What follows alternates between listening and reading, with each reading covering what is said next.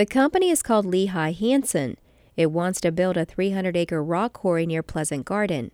The county approved the site for clay mining years ago. Now the company is asking for a zoning change to allow for granite mining and blasting at the site.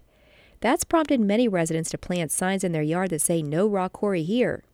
Heather Davis's family owns a farm near the proposed site.